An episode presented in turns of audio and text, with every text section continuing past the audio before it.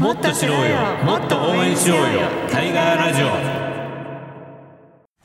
皆さんこんにちは。NPO 法人タイガーマスキン代表の安藤哲也です。そして今日はパーソナリティに新人さんがいらっしゃってます。はい、えー、ご紹介します。NPO 法人ブリッジフォースマイルの上村ゆりかさんです。こんにちは。こんにちは。はじめまして、はい、はい、皆さんよろしくお願いします。ラジオのパーソナリティは初体験ということで。すあのもうもちろん初体験でございます。はい、あの緊張してます。その笑顔があれば大丈夫だと思います、はい、治りきります。ありがとうございます。はいブリッジフォースマイルね社会的用語の NPO で有名ですけれども、うん、こうリスナーの方にちょっとどんなことやってるか教えてもらえますか？はい。NPO 法人ブリッジホスマイルはですね、はい、はい、児童養護施設などでからから巣立つ子どもたちの自立支援をしておりまして、はい、プログラムいくつか持ってるんですね、うん、その中で、まあ、就労支援だったりとかですね、うん、進学支援というのを行っている団体になります。うん、はい、はい、僕もねこの支援奨学金支援プログラムのね「叶える」っていうのを一回行かせてもらったことあるんですけど、ね、子どもたちがエンパワーメントしてね、えー、元気でしたね、はい、そうなんです社会人ボランティアの方と一緒に活動するというのを中心に、うん、はい行っております。そうですね。はい。で今度叶える2016夢スピーチコンテストがあるんですよね。あります。はい、あのもうまさにはいもう間もなくなんですが、1か月切ってきました。はい、6月18日と6月25日、うん、会場を分けてですね、あの叶えるの夢スピーチコンテスト開催予定となっております。はい、そうですか。はい。こちらホームページとかに詳細も載ってますよね。はい、載っております。はい、ぜひ検索してください。ね、はい。えー、叶える事務局の電話がゼロ三六八四二の六七六六六八四二の六七六六。まあこちらでも受付中ということですね。はい、えー、そういう形で今日は上村さんとね、えー、やっていきたいと思いますがこの番組にはあの強力な助っ人が一人いましてですね、はい、はい、今日もご紹介したいと思います、えー、レギュラーコメンテーターの、えー、早川聡さんですこんにちははいこんにちははいまあ、ゴールデンウィークも終わって。そうですね。ね、えー、子どもたちどうですか、まあ、ようやく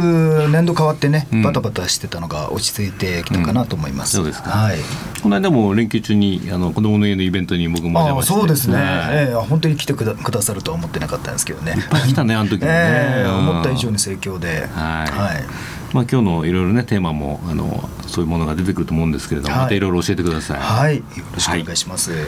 えー、この番組では児童養護施設で暮らす子どもたちや職員の皆さんからのお便りやメッセージもお待ちしております。えー、メッセージは FM 西東京のホームページのバナーから、えー、クリックしてお願いします。えー、ツイッターも受付中です。ツイッターのハッシュタグはシャープ八音に FM をつけてつぶやいてください。それではタイガーラジオ今月もスタートです。えー、日曜の午後リラックスして1時間お付き合いください。この番組は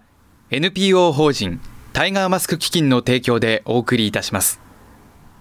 タイガーマスク基金は社会的養護が必要な子ども若者に支援を行い社会で活躍する人材を育成するとともにこの問題の根本解決を図ることを目的とする NPO です詳しくはインターネットからタイガーマスク基金で検索してください。タイガーラジオ FM 西東京からお届けしています。ここからはタイガーディクショナリーのコーナーとかく難しい社会的養護に関する用語言葉ですね。こちらを分かりやすく解説するコーナーです、えー、解説は早川さんにお願いします、えー、今日のワードは何ですか上村さん。はい。今日は性的虐待についてです。うん。ねこの問題、時々メディアでちらちらとね、はい、見ますけれどもまあ日本ではちょっとなかなか出てこないっていう分野なんですけども。ね、ね。テーマなんですけど、早川さん、ご説明いただけます？はい、えー、またね、かなりあの重たいワードになりますけれども、うんうん、まあ、虐待っていうのはね、ね。いろんな種類があって、はい、まず身体的虐待、はい、精神的虐待、はい、経済的虐待とかね、さっきありますけど。性的虐待。はいそうですね、うん、まあ、あの子どもへの虐待というのは今安藤さんおっしゃったのはねあの2000年の、えー、児童の虐待の防止等に関する法律といったところであの定義されたわけですね、うん、で、まあ、ネグレクトも含めて4種類虐待がある中で、うん、まあ、その中に性的虐待というのがあります、はい、ただ数はですね非常にあの4%程度ということであの非常に少ないということになってるんですけれども、あの虐待を受けた子どもの中で、えー、児童養護施設等に来てですね、うん、社会的養護に来て、えー、虐待を受けた子ども過去に受けた虐待のうち、うん、えー種類としてあるのが性的虐待に関してはそのぐらい4%ということなんですが、はい、でこれもですねあの実態をあの映し出しているかというとかなり、まあえー、怪しいというかですね、うん、まあ、あの他の虐待に比べて極端に性的虐待というのは潜在化しやすいということが言えると思います。言い出しづらい、はい、そうですね。あの表に出てこない、ね、発見されないですよね、うん、当然ながら人目のないところで行われるということと、あとはあのやっぱり虐待を受けた子どもがですね、うん、この被害をあの訴えにくいというか、はい、あのさらに、え虐待を受けることを恐れて黙っているとか、うん、えー、口止めをされているとかですね、うん、あとあるいはあの自分自身もあの無用にですね、罪悪感を持ってしまって、悪いことを大人と一緒にしてしまったというようなことを感じてしまって、で人に言えないというようなことがありますね。性的虐待というのは、まあ、基本的にこう家族とか、まあ、身近な人からという、はいことなんですかね、ね。まあ、いわゆるまあレイプとか、そういうものはまあ性的暴行とかって言いますけどただ、性的虐待に関しては、まあ家族に限らず、うん、あのまあ、あの他人からということもありますけれども、はい、ただあの、比較的子どもに関しては、うん、あの意外にですね近親者からの被害が多いというふうに言われてますね。うん、そうですか、えー、割と普段の関係では一定関係があるので、うん、まあ、警戒を警戒感があんまりないところで起きているということもあるようですね。どうですか上村さんも？そうですね。あの私たちが支援する子どもたちの中にも、まあ、そういうことがあったのかなっていうふうにですね、うん、はっきりはまあ本人からもちろん聞く機会は少ないんですけれども、うん、まあ、思うことがあるのでやっぱりその時に支援の中で例えば安易にこう触れてしまうとか、うん、例えば男の人が女の子をですね、うん、触る触れるというところですごく気をつけてくださいねというふうにはやはりボランティアの方にも伝えるようにもしています。ね、はい、なるほどねまあ、これは本当になかなかマスコミとかもまだ伝えてない部分があったりもするので、ね、一般の人からするとそんなことあるのみたいな、えー、家庭の中でっていうのはあると思うんですけどね。はい。これもですねあのやっぱりこの背景にある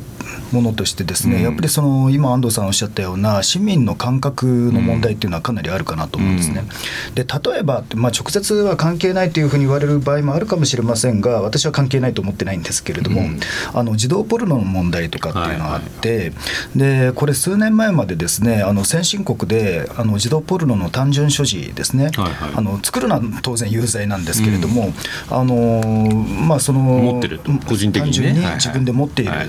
それはあの商品にするとかっていうことではなくてですね、うん、単純に持ってるっていうことだけでもあの先進諸国では有罪になるんですね。うん、でこれがまあ先進国の中でだとロシアと日本だけがあの禁じてなかったという、まあ、国際的な批判がかなりありまして、でまあ、ロシアが先だったかな禁止したと思うんですけれども、でまあ、日本も、これはまずいなということで、うん、2014年一応禁止になったんですね。で、ね、かなりこの時もいろいろ議論があって今でもこの単純所持の禁止に対しての抵抗というのは、あの世の中的にはあるんですね。なるほど、はい。あとはどんな背景があるんですか？あとですねあの、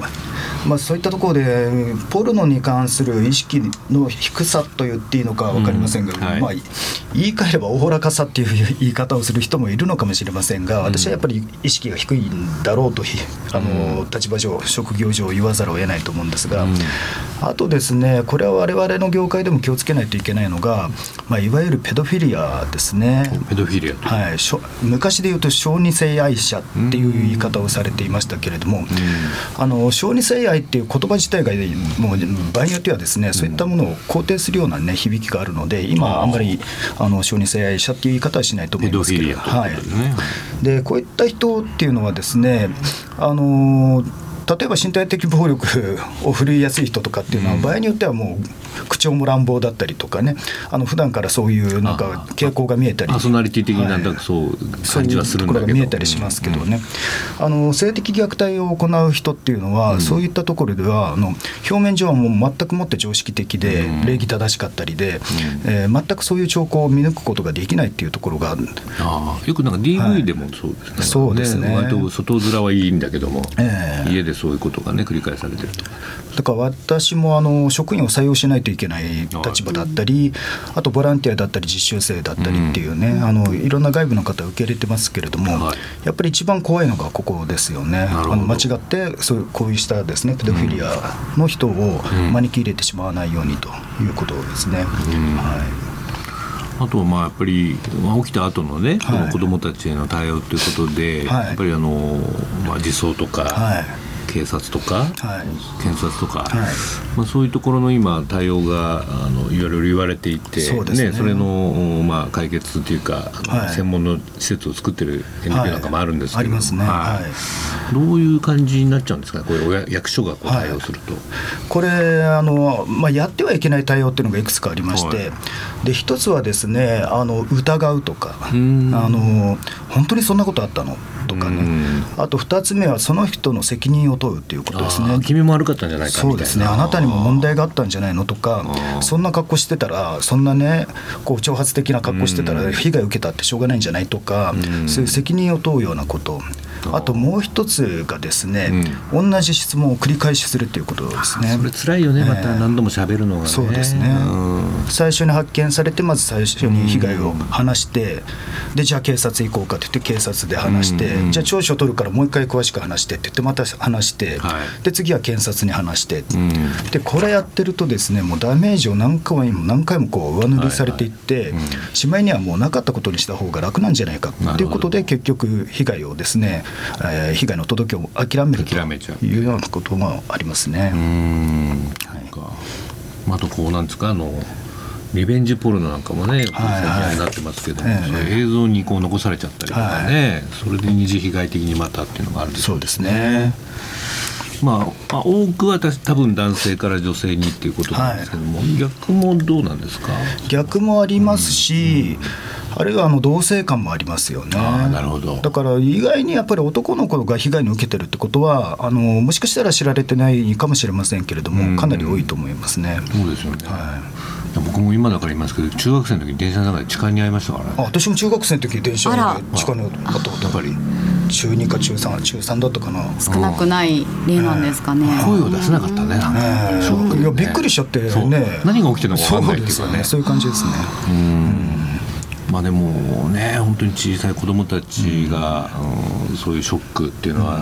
うん、後々のそのこのねこう人生にとってもものすごい影響を与えてしまうという、そうですね、これはもうこうすれば治るとかってそんな特効薬みたいなものはないんで、あの本当場合によってはもうもうきつい場合にはですね一生引きずっていけるなんてことにはなりかねませんのでね、いろんな問題行動にまた出てきそうですね、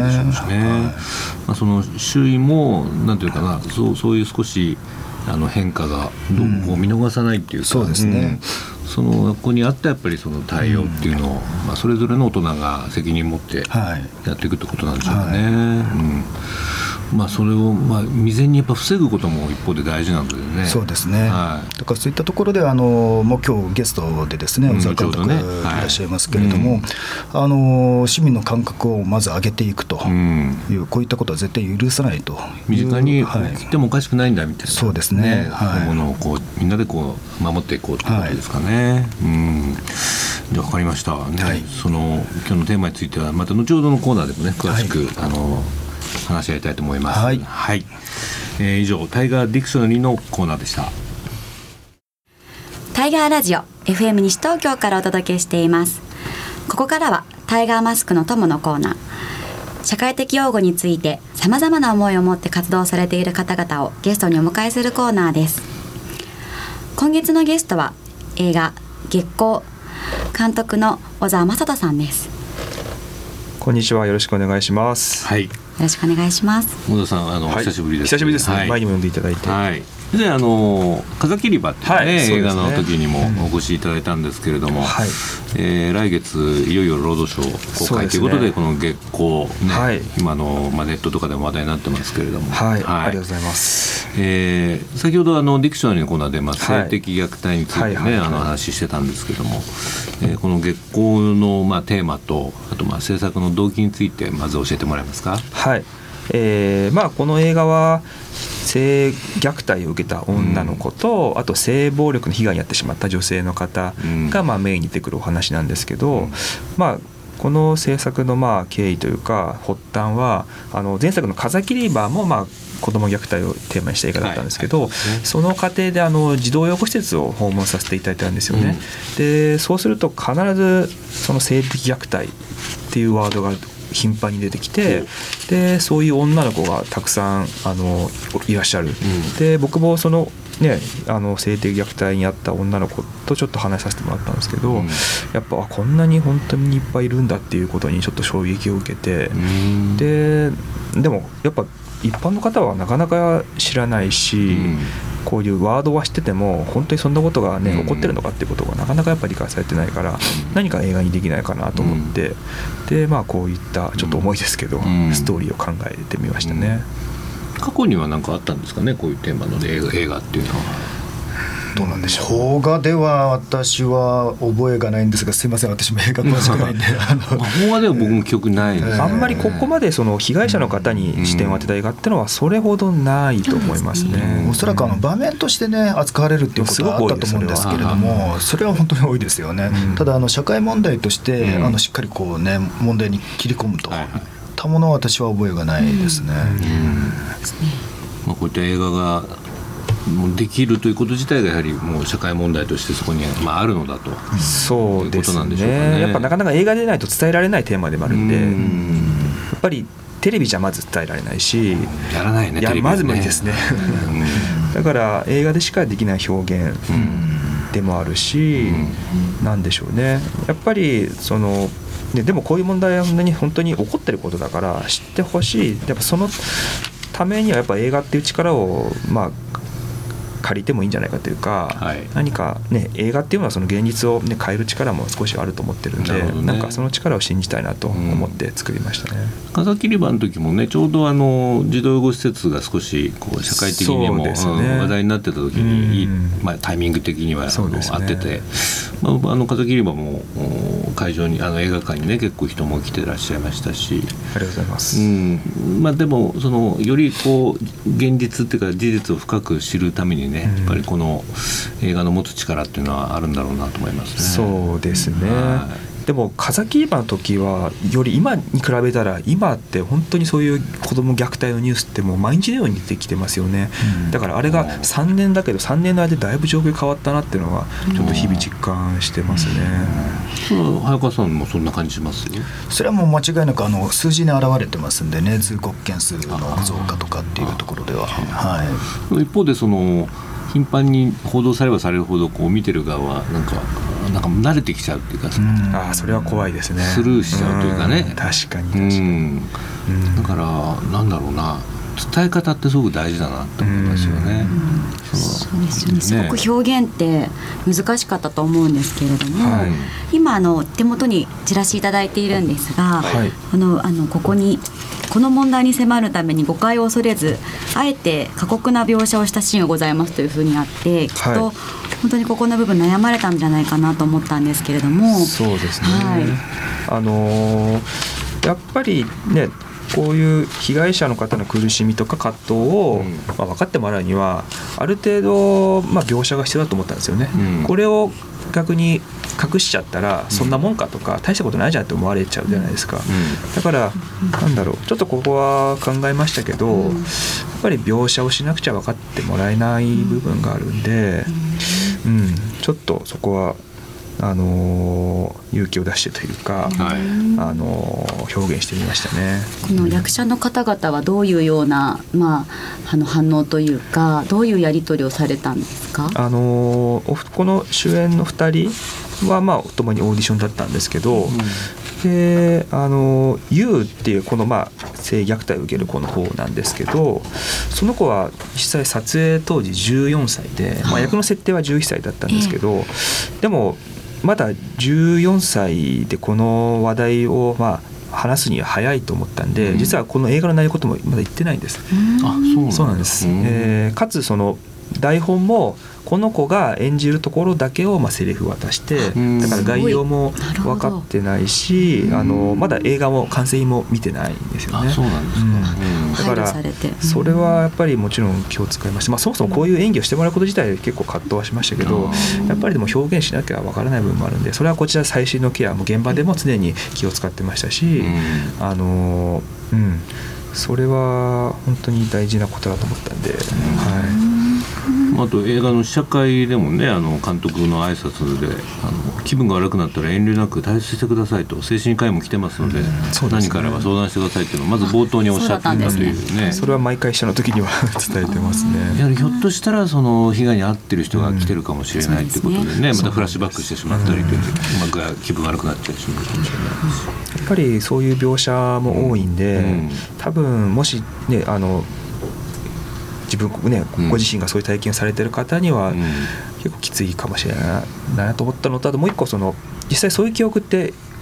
なんだろう抑圧しちゃうじゃないですか、はい、無無意識のうちではあるけど、うん、もう意識意識からは外してしまってる方も多いと思うんで、映画を見たことでそれが、ね、また蘇ってきちゃうっていう可能性もあると思ったんでそれはあのやっぱ前もって伝えなきゃいけないなとは思いましたね。僕も実はあのまあ、したというか DVD をねあのお借りして見たんですけれども、は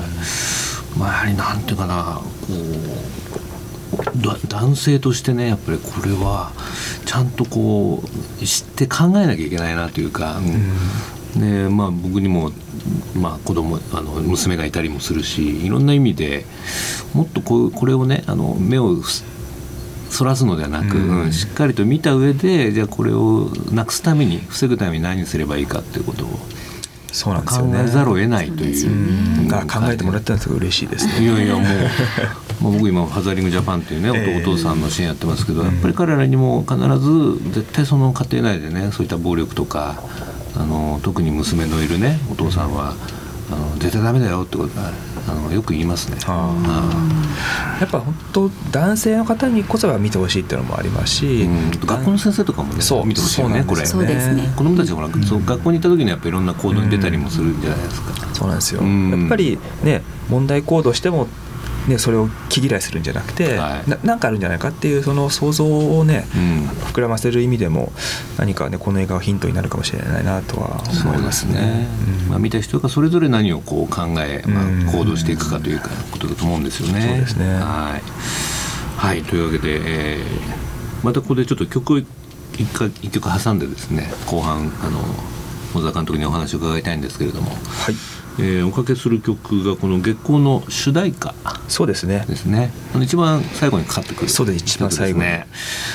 まああんまり言っちゃうとこうネタバレなんですけども。すごく最後のこうあのフェードインっていうんですか、えー、あれが僕は今印象すごく残っていて。そうなんですよ。この月光っていうねタイトルともすごく深く、そうなんですよね。ねシンクロしてるなって感じするんですけども。はい。じゃあ小沢監督から紹介してください、はい、はい、ドロップスの月光です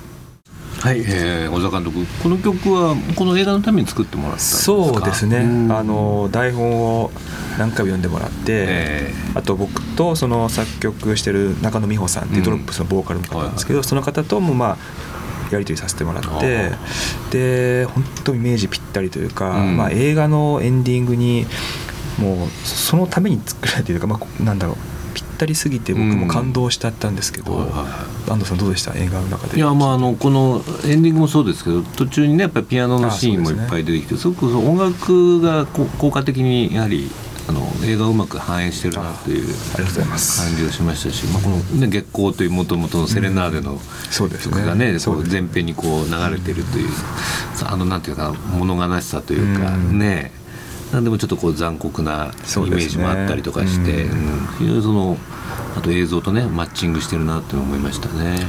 ありがとうございます。うん、まあその辺ちょっと見ていただいてね、皆さんそれぞれ感じていただきたいんですけどもね。はい、ぜひぜひ。はい。この月光という曲が入ったあのアルバムも出るんですよね。そうですね。はい、ドロップスのドーナツという4枚目のフルアルバムが5月25日に発売されて、その中にあの月光も含まれているので、うん、ぜひ皆さんあの聞いてみてください。そうですか。はい。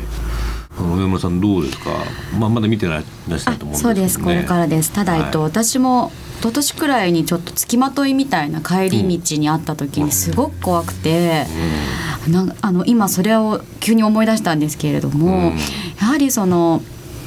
そのまあ被害者の女性、まあ、男性の場合もあるかもしれないんですけれども、うん、なぜまあ抵抗しなかったのかっていうことの問いかけだったりとか、うん、なぜそれ振り切らなかったのかっていう問いかけっていやできないよってその小さなまあ私の経験からも思うんですよね。うん、であの被害者にその落ち度があったんじゃないかというふうに、まあ、あのどうしても思い込まれがちという話があったと思うんですけれどもあのやはりその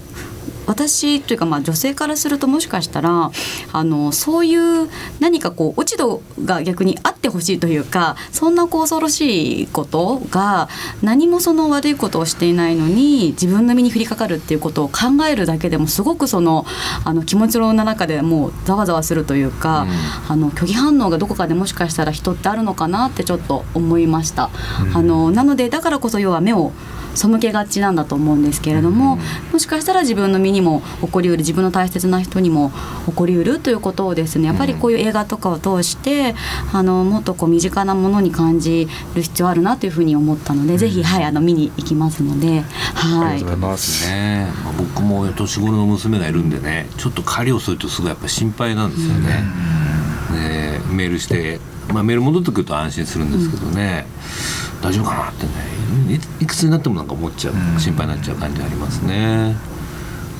さんもあの、まあ、子供たちね施設にいらっしゃいますけども。そうですね、まあ、だから怖いですよね、うん、あのもう私は自分の子供は息子ですけどね、うん、だ施設にはねもう42人の子供たちがいてね、はい、で、まあ、実際にそういう被害を受けたすでに受けて入ってきた子供もいますしね、はいで私本当に今回改めて私もねあのまだ見ていないのでもう絶対見に行きますけれども、うん、で前回の風切り場の時もねあの劇場に行ったら小沢さんとたまたまお会いできたんですけれども、うん、で私日常あの娯楽的な映画あんまり見なくてですね、うん、あのあんまりそういうこうフィクションみたいなものに、まあ、忙しくなっちゃったせいもあるんですけれども、あんまり没頭できないんですがただやっぱりドキュメンタリーの映画だったりこういう社会問題を扱うものっていうのはやっぱり見ていきたいし、でやっぱりねあの報道日常ねワイドショーとかニュースもそうなんだけど本当に表面的なね出来事だけをもう次々にこう流していくっていうものに我々は本当にさらされていて、で思考停止になっちゃってると思うんですね。その前後に何があるのかとかどういう社会的な意味があるのかっていったところをですねやっぱり考える機会にこの映画はきっとなるのかなというふうに思いますね。そうなんだよね、うん、だからいろんなこういう犯罪を防ぐそのセンサーみたいなものがね、うんあのみんな一人一人あるはずなんだけども、うん、情報が多すぎる中とかねあるいは忙しすぎるとか、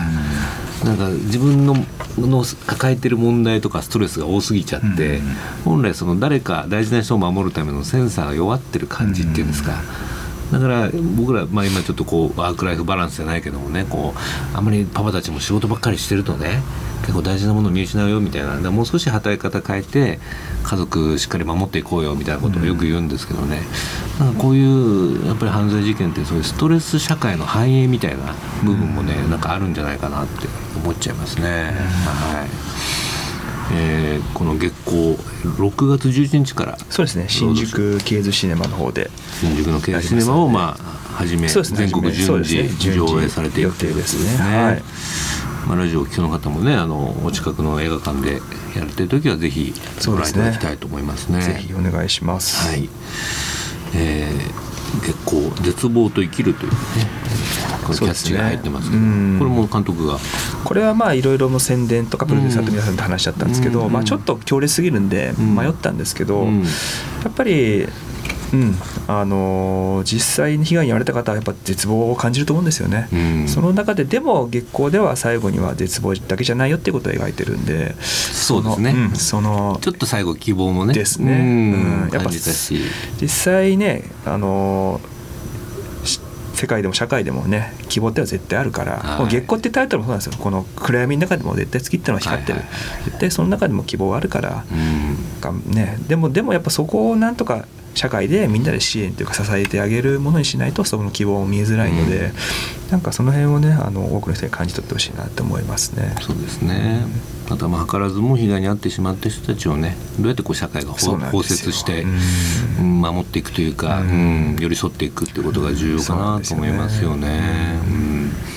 うん、あの最後にあの、えーとこの映画ねたくさんの人に見てもらえたと思うんですけども、はい、何かこうメッセージがあればおっしゃっていただけますか？そうですね。やっぱりまだ日本ってこういう性暴力とか性虐待っていうのをなかなか話題に上げづらい社会じゃないですか、うん、だから本当この映画を見たことでこの映画の感想を言い合う言うことで、うん、なんかちょっとずつそうやって言いづらい雰囲気っていうのを崩していければいいなっていう。だから本当にもういいことでも悪いことでもどんどん言ってほしいし、うん、そうやって活性化してもらえばいいなって。でそこからやっぱどんどん関心持ってもらって、うん、ちょっとずつこのね日本の今の現状を、ね、変わっていってもらえばいいなって願ってます。そのきっかけ作りにね、きっかけ作りです本当にね、はい、ってほしいし、まあ、さっき言ったようにそのなかなかテレビとかじゃこういうのね難、まだ難しいと思うんで、ね、ぜひこの映画を見てね、はい、周りの人といろいろ話し合うってことは大事だと思いますね。まあ、まだまだやんなきゃいけないことがいっぱいありますよ、そうですね、尽きないですね、本当に。最近僕もあのホワイトリボンという活動も始めました、ね。はい、男性の非暴力宣言というね、やっぱり、まあ、家庭が限らずに職場でもねハラスメントとかがあって、うん、なんかこうみんなギスギスしちゃってるなっていう感じがあるのでね。なんか宣言したくなっちゃってしちゃった、はい、しちゃったんですけど、ね、はい、ねまあいろんなまあそういう NPO ともねあの連携しながらなんかそういうところであの特別な上映会なんかもね将来的になんかできるとね、うん、ロードショー終わったとかにね。今後はそういう形でもいろんなところでね、うん、あの上映していきたいなと思いますね。はい、またあの小田監督またね、えーまだ次回作の予定はないかもしれませんけど 今後も精力的に活動していただいて、はい、はい、いろいろとね一緒にやっていけたらなと思います。はい、よろしくお願いします。はい、えー、とというわけで今日のゲストは、えー、映画月光の監督小沢雅人さんにお越しいただきました。どうもありがとうございました。ありがとうございます。ありがとうございました。タイガーラジオ FM 西東京からお届けしていますここからはボイスコーナーということでタイガーマスキーンで支援している子どもたちからの、ね、声をいくつか紹介したいと思いますえー、今日も事務局に届いてたねあのハガキがありますので読みたいと思うんですけども、えー、お久しぶりです。いつもご支援いただきありがとうございます。とうとう大学3年生になったのであと2年で卒業です。本学期はアラビア語スペイン語英語のクラスを取り語学語学科目に力を入れています。もっとアカデミックで専門的な映画を英語を使えるようになります。アルバイトでは先輩の立場になってしまいました。今年は去年よりもっともっと成長します。大学3年生。すごいですね。もう一方ね来てます、はい、私は現在経営学部でビジネスに関する知識を学んでいます。1年の時はその基礎的な知識を学び2年ではさらに深く学んできました。また部活動としては弓道を、ね、行っていて学業と部活動の両立は大変ですが今後も努力していくのでどうぞよろしくご支援のほどお願いします。ね高山スキンであの、まあ、4年間大学卒業するまでこう定期的に支援をしてるんですけどね。結構ね中退とかね、はい、する子供も多くてこうちょっと少しこう年次変わった時にこういう報告を今もらうようにしてるんですけどね、やっぱりあよかったな 3年生になってくれたんだとかね、非常にねあの嬉しいですねこうはがき見るとね。そうですね、はい、入るのも大変だけど入った後なお大変ってね。普通の学生でも大変だからねそうですね。ねでやっぱり4年間って結構長いですね。長いですよ。僕なんかいまだに単位落としてる夢見ますからね。大学の時の私もです、ね、皆さんべっしょり書いて起きたらあもう卒業してた俺みたいな、やっぱりねもう大学はやることいっぱいありますよね、そうですね、でやっぱりねあの、まあ、タイガーマスク基金のねあのご協力もありますけど、うんはい、まあ、それでもねあのまだ決して楽な状況とは言えないですよね。ただあの給付型のね奨学金の議論もようやく始まった感じはあって。児童養護施設に関してはあの、まあ、朗報なんですけれども、うん、今年度からですね貸付があの国の方で貸付ができましたね、でだいぶあの貸付って言っても一定あの年数5年間ですね、うん、働けば返さなくていいとい。うのもありますので、はい、あのだいぶ助けにはなるかなと思いますね。はい。まあ、いよいよというかそういうねこう国レベルでもしっかりと子どもたちを支援していこうというのは、まあ、当たり前なんだけどね。まあ、そうですね、はい、ちょっと遅れてるので、またタガマスキーもねこれからも支援を続けていきたいし、はい、そういう国にもねいろいろ意見を言っていきたいと思います。はい、はい、えー、タガマスキーは児童施設等を出て4年生大学に進学した子どもたちを支援する進学サポーターシステムを作っています。えー、応援したいっていうね関心のある方は、えー、ぜひタイガーマスキーのホームページからチェックしてみてください。以上ボイスコーナーでした。タイガーマスク基金は社会的養護が必要な子ども若者に支援を行い社会で活躍する人材を育成するとともにこの問題の根本解決を図ることを目的とする NPO です。詳しくはインターネットからタイガーマスク基金で検索してください。タイガーラジオ今日もそろそろお別れの時間になりました、えー、上村さんどうでしたでしょうか？はいあの初めてだったんですが、うん、もうあの皆様のあのフォローのおかげもあって、とても楽しく過ごすことができました、はい、監督にも会いましたあ、はいすごくはい光栄です。ありがとうございました。ね監督どうでした？これラジオ番組で。いや、はい、緊張しますね。分数の言葉気にしちゃって。あ、やっぱり尺が気になっちゃった。気になりますね。職職業ですね。職業的音が気になっちゃって救急車取っちゃったりとか。ああ、そうか。職業ですね。なるほどね。まあ結構ねたくさんの人に見てもらいたいですね。はい、よろしくお願いします。はい。早川さんもこれからあの、はい、また暑い季節になりますけど。そうですね、うん、子供たちね、はい、体調に気をつけて。そうですね、はい、もうでもまあ子供たちは本当に元気なんで、うん、多分気をつけないといけないのは我々かなっていう 感じですね。運動会とかは、はい、施設はやってましたっけ？施設施設はないか。学校でやってるね、はい、学校でやってますけど、施設は7月の最初に、うん、10日ですね、お祭りがありますんで、皆さんよろしく夏祭りがね、はい、お越しください。あ遊びに行きたいな、またな。はい。えっと上村さんあの冒頭もお伝えいただいたんですけど、カナエル2016ね、はい、いよいよ6月に2回えー、そのなん会社になりますはい。はい、児童養護施設からの進学を応援する奨学金支援プログラムになってまして、うん、あの奨学金の給付の条件がですね、うん、スピーチコンテストで自分の夢を発表するというところなんですね。はい、であの大体500人ぐらいの会場でですね子どもたち夢発表しますので、うん、ぜひあの普段なかなか聞く機会がない、あの彼らの声ですね、聞きに来ていただければと思います。あの夢チケットがあのその友情代の夢チケットが奨学金の給付のそのあの資金にも回るという形になりますので、ね、はいお願いします。ぜひ関心ある方はね一回足を運んで見てみてください、はい、ホームページからご覧いただければと思います。はいありがとうございました。えー、この番組ではリスナーの皆さんからのメッセージをお待ちしています。FM 西東京のホームページからリクエストメッセージのバナーをクリックして必要事項を入力して送信ください。E メールをご利用の方はメールアドレス egao 笑顔数字で842アットマークウエストハイフン東京 .co.jp ですえ番組のフェイスブックフェイスブックページもありますのでね、えー、ぜひいいねしてご覧ください。えー、ゲストの方の写真も掲載しています、えー、これまでの放送は番組ホームページからポッドキャストで聞くこともできますのでこちらもチェックください。はい、えー、それではタイガーラジオお相手は安藤哲也と上村ゆりかと早川聡でした、はい、次回の放送は6月26日日曜日午後2時からです。それでは次回もどうぞお楽しみにもっと知ろうよ。もっと応援しようよ。タイガーラジオ。この番組は NPO 法人タイガーマスク基金の提供でお送りいたしました。